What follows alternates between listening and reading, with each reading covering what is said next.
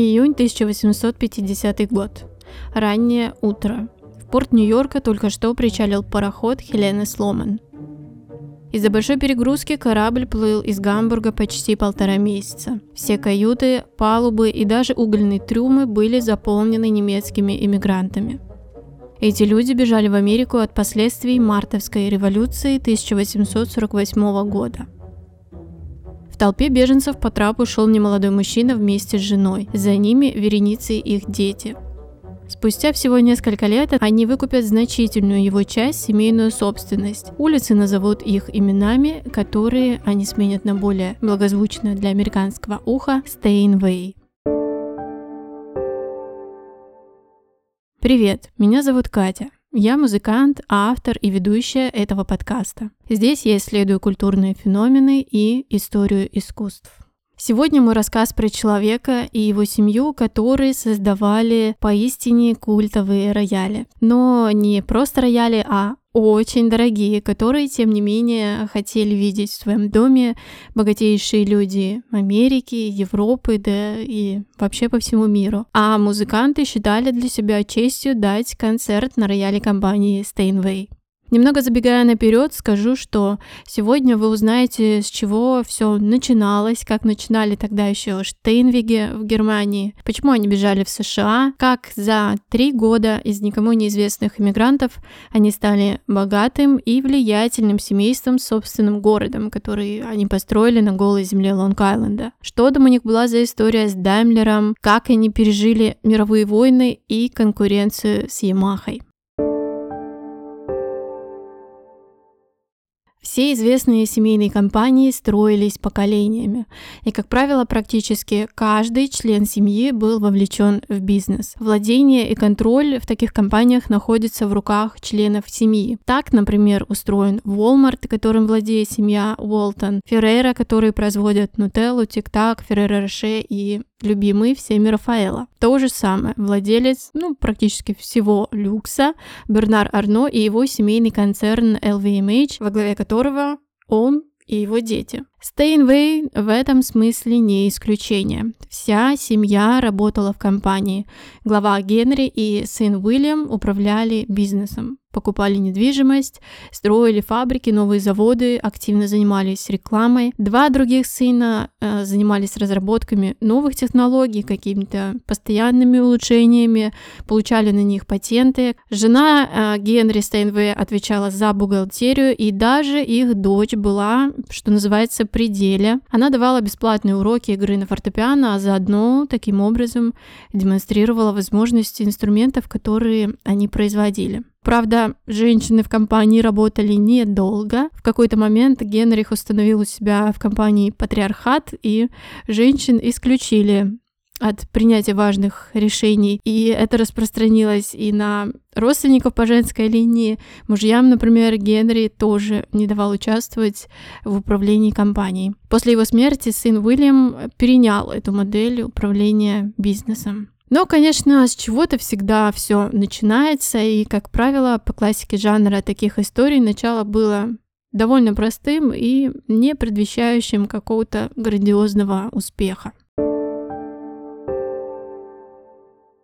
Началось все в небольшом немецком городке Сизен, или Сизен, поправьте меня, если кто-то точно знает, как правильно. Генрих Энгерхальд Штейнвек, самый младший из 12 детей, он родился в семье по одной версии лесника, по другой версии его отец был угольщиком. С юности мальчик интересовался музыкальными инструментами, но специального образования в этой сфере у него не было. Еще во времена военной службы он начал увлекаться, увлекаться э, производством инструментов. И первым, что он сделал, была цимбала. Это струнный инструмент, похожий на гусли. После возвращения с фронта Штейнвик устраивается в мастерскую по производству органов.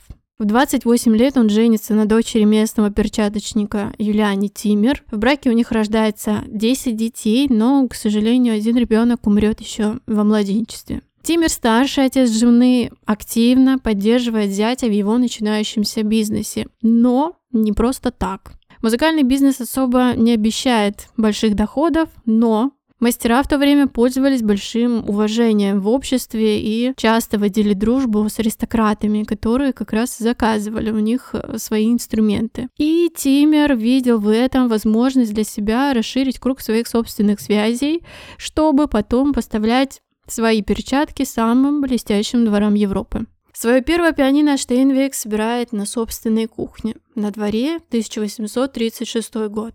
С этого фактически начинается история инструментов Steinway. В том же году он основывает небольшую фирму по ремонту и производству инструментов. Дела постепенно начинают набирать обороты, компания производит 25-30 инструментов в год. Немецкие князья охотно приобретают инструменты Генриха. И постепенно семья Штейнвигов становится одной из самых благополучных семей в родном Сизане. Все идет хорошо, семья процветает, растут дети, счастливая жена, бизнес идет в гору.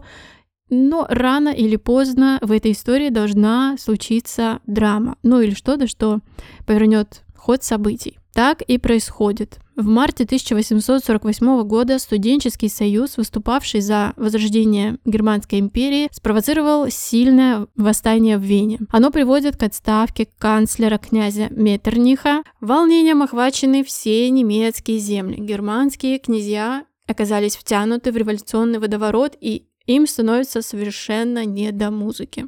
Снижение спроса, понятное дело, плохо влияет на компанию Генриха Штейнвига. Но ситуацию осложняет еще и то, что его старший сын Карл участвовал в этих самых мартовских событиях. Его задержали, но потом отпустили. Но все же, опасаясь преследования, семья решает, что ему будет лучше уехать. И сначала Карл перебирается в Швейцарию, оттуда уезжает в Париж, а затем отправляется в Нью-Йорк.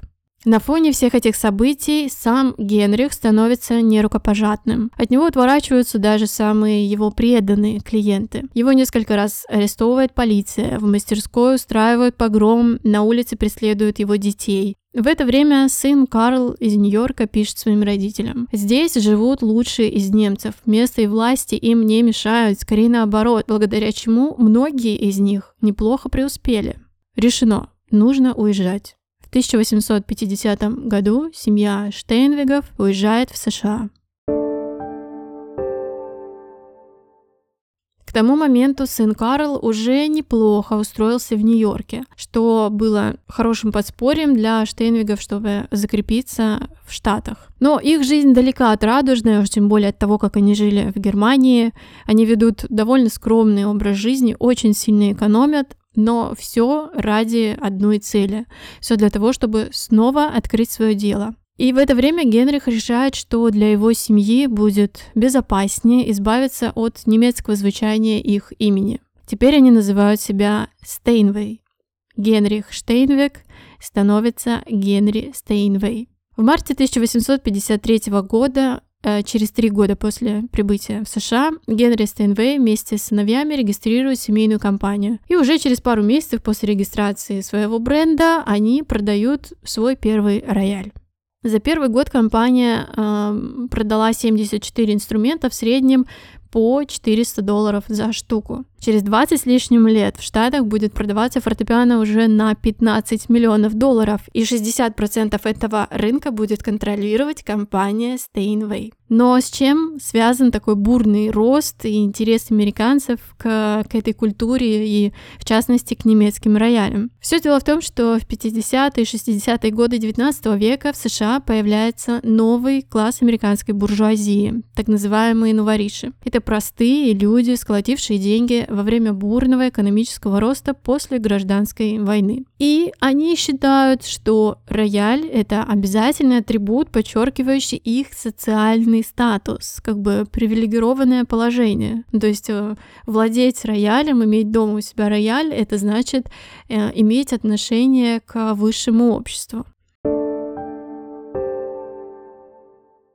Вместе с ростом компании растет репутация и влияние членов этой семьи. К концу 1860-х годов компания развернула в Нью-Йорке масштабные строительные работы. Несколько кварталов на Лонг-Айленде были выкуплены ими в собственность под строительство новой фабрики. Они перевозят производство с острова, с Манхэттена э, в Лонг-Айленд, но на это у них есть несколько причин. Во-первых, самой территории на Манхэттене уже не хватает, потому что растут объемы, темпы производства, нужно какое-то расширение. Во-вторых, завод был постоянно под угрозой взрыва, нападения толпы, мародерства, могли поджечь, что угодно натворить. Это время, то, что происходило в то время в Нью-Йорке, очень хорошо показано в фильме «Банды Нью-Йорка». Если вы его не видели, рекомендую посмотреть. Это очень интересный фильм. Ну, кроме того, в это время Нью-Йорк становится местом зарождения рабочего движения. Только представьте, производителей одних фортепиано в Нью-Йорке насчитывается 200 компаний. И такая штука. Когда кто-нибудь устраивает забастовку у себя на заводе, какой-то из работников, то все остальные подхватывают это, бросают инструменты в знак солидарности и поддержки, и просто работа останавливается на всех заводах. Поэтому руководство Стейнвей, а именно Уильям, решают перенести фабрику на Лонг-Айленд. Я считаю, что важно немножко отступить от основной истории и рассказать больше про Уильяма, потому что он был вторым важным человеком в компании после своего отца. Как человек про него говорят, э, что ну, говорят, пишет, что он был строгим, властным и очень любил контроль. Он был шестым ребенком в семье. В 15 лет, оказавшись в США, уже очень хорошо говорил на английском языке. И вместе с этим у него было прекрасное музыкальное образование. В 23 года он стал коммерческим директором в компании отца и тогда начинает активно скупать земли как раз под строительство новых фабрик Steinway. В 81 в 1871 году после смерти отца он берет на себя все управление компанией, хотя он не старший ребенок в семье. Его брат э, Теодор был на 10 лет его старше, но тем не менее именно Уильям становится управленцем и владельцем большей частью акций. Уильям удачно женится на дочери местного богатого владельца пивоварни. У них в браке появляется трое детей. А, все бы ничего, но однажды случается разлад, Уильям выясняет, что его жена ему изменила, когда он был в длительном отъезде. Уильям отправляет свою жену с младшим сыном в Европу, не сразу подает на развод. Я думаю, что ему просто некогда было в то время заниматься семейными разборками, потому что это время подготовки к всемирной выставке в Филадельфии, на которой, кстати, они выиграют. И ему, видимо, просто не хотелось сейчас свое время тратить на семейные дела, и он сконцентрировался как, впрочем, и всегда, на своем бизнесе. Но позже все-таки он подает на развод. Сын остается жить в Мюнхене по девичьей фамилии своей матери. Он будет работать врачом, у него будут прекрасные отношения с отцом. Уильям его будет всячески поддерживать, но сын не принимает участие в делах отца. Потом Уильям снова женится, у него рождается еще один сын, и этот ребенок тоже не будет принимать участие в делах компании. Уильям был достаточно вхож в высшие политические круги, очень близко дружил с Гровером Кливлендом, который позже станет президентом Соединенных Штатов дважды с перерывом на один срок. Среди политиков у него было прозвище «Мистер Музыкальная Америка». Когда Уильям умрет в 61 год, э, весь Нью-Йорк погружается в траур. После смерти управление компанией переходит к его племяннику Чарльзу Стейнвею. И это переломный момент в судьбе всей компании. Первые два поколения Стейнвеев были самыми продуктивными и успешными. Что будет дальше с компанией, это просто трагедия.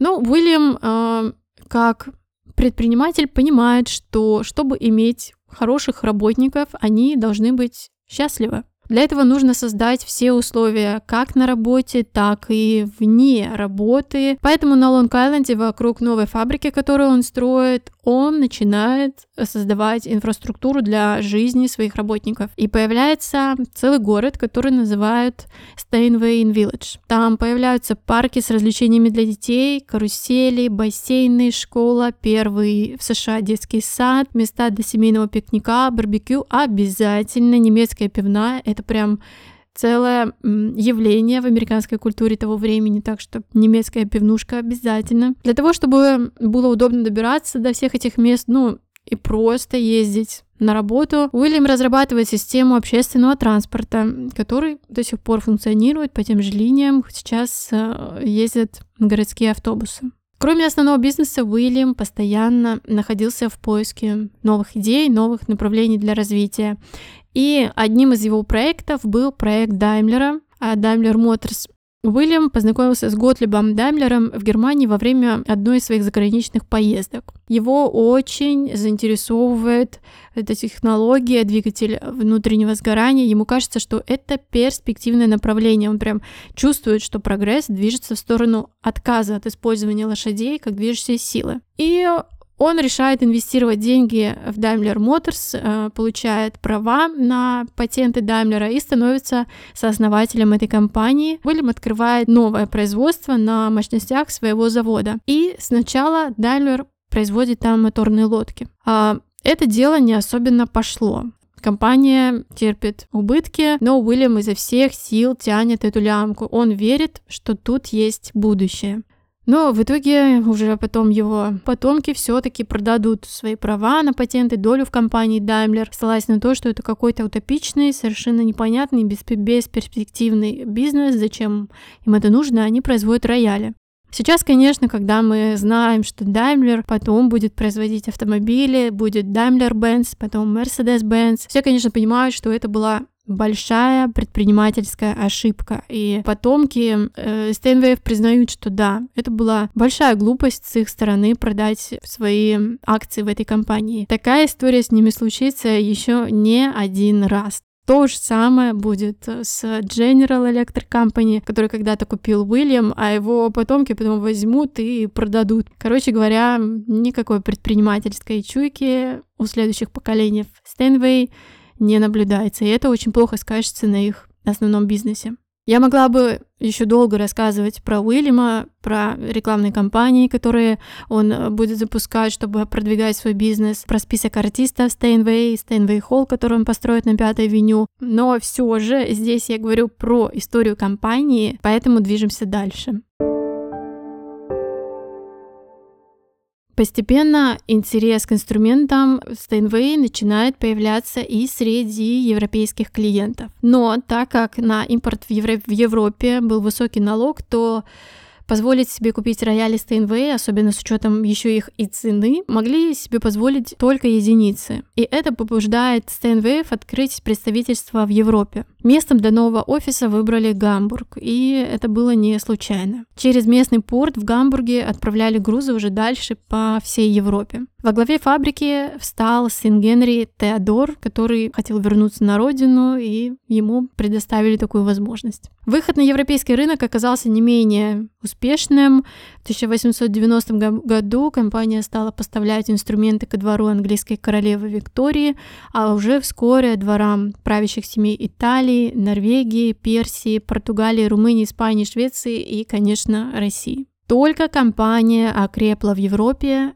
начинается Первая мировая война. Последовавший э, за ней европейский экономический кризис стал для СТНВФ большим испытанием. Но первое время после начала войны дела шли неплохо, несмотря на то, что торговые связи между США и Германией были разорваны, американский, э, американская фабрика продолжала активно развиваться. Но и этот успех продлился недолго. И когда в 1917 году США вступают в конфликт, объявив войну Германии, среди американцев начинает распространяться страх и недоверие к немцам. И это, конечно, очень сильно ударило по бизнесу, и тут же прибыль компании начинает сильно падать, сокращаться в разы. После окончания войны компания сумела немного оправиться от кризиса, но тут наступает новое испытание. В США началась Великая депрессия. Доходы компании снова падают. К тому моменту компанию управляет уже внук Генри. Чтобы спасти компанию от, от краха, он пошел по пути своего дяди Уильяма и запустил масштабную рекламную кампанию. Ее идея заключалась в том, что рояли Стейнвей не покупают в них инвестируют. Но несмотря на амбициозный размах, амбициозный посыл, компания не только не увеличила продажи, но впервые за всю свою историю понесла убытки. Продажи в том числе падали из-за высокой стоимости инструментов. Самое дешевое фортепиано стоило практически 900 долларов. Для сравнения, автомобиль Ford в то время стоил 435 долларов. И как вы понимаете, социальный статус своего владельца автомобиль демонстрировал гораздо нагляднее, чем э, рояли. Но Стейнвей был непреклонен, он настаивал на том, что цены должны быть высокими, и это привело к тому, что компания теряла в среднем по 2000 долларов в день. И к 1931 году фабрику в Нью-Йорке пришлось закрыть. Да, компания понесла, конечно, серьезные сокращения, но все же она смогла пережить эти сложные времена, сохранив свой бизнес. Есть мнение, что Стейнвей э, тогда остались на плаву благодаря своим давним связям с Рузвельтами. Поэтому руководство компании могло рассчитывать на финансовую поддержку со стороны государства.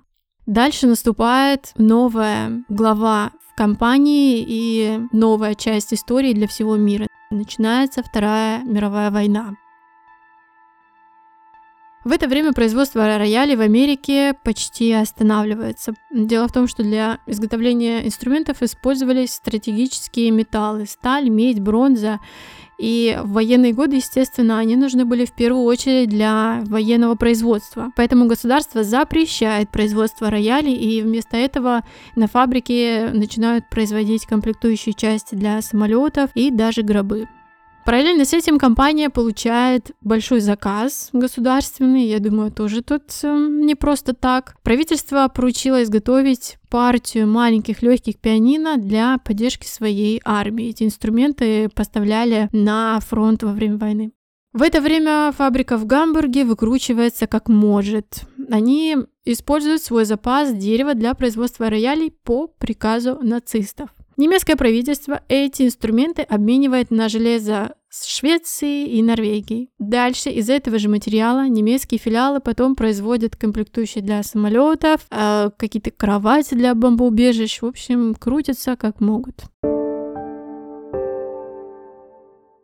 Война заканчивается. На короткое время Стэнвей снова становится лидерами по производству фортепиано. К 1956 году объем продаж составляет уже 4,5 миллиона в год. Но тут начинается развитие радио, телевидения и рынок музыкальных инструментов начинает меняться. Начинается бурное развитие массовой культуры, и рояли становятся особо неинтересными для потребителя. И в 60-е годы там, откуда совсем не ждали, у компании появляется очень сильный конкурент – японская Yamaha. К 1966 году они становятся самым крупным производителем фортепиано в мире и выпускают 100 тысяч инструментов в год. Для сравнения, Steinway в этот период выпускают всего 6 тысяч инструментов. Почему японцам удалось вырваться вперед? Во-первых, ну, это японцы, это автоматизированное производство. Во-вторых, они понимают, что для роялей вообще-то нужно место. Но далеко не каждый обладает такой возможностью, чтобы э, заставить свою и от того небольшую квартиру еще этим роялем громоздким. Поэтому они начинают разрабатывать небольшие фортепиано, которые можно поставить в маленькую квартиру, а значит привлечь себе новую, новых клиентов. Вдобавок к этому рекламное агентство, которое 70 лет занималось продвижением Steinway, расторгает с ними договор ради нового клиента. Кого? Ямахи. Какое-то время Steinway удается балансировать в этой битве, немного поднять свои продажи, но это далеко не те цифры, к которым привыкла компания, которыми она располагала прежде. В общем и целом дела идут в компании все-таки плохо. И семья вынуждена принять непростое решение. Они продают бизнес американской телерадиосети CBS. Сумма сделки 26,5 миллионов долларов.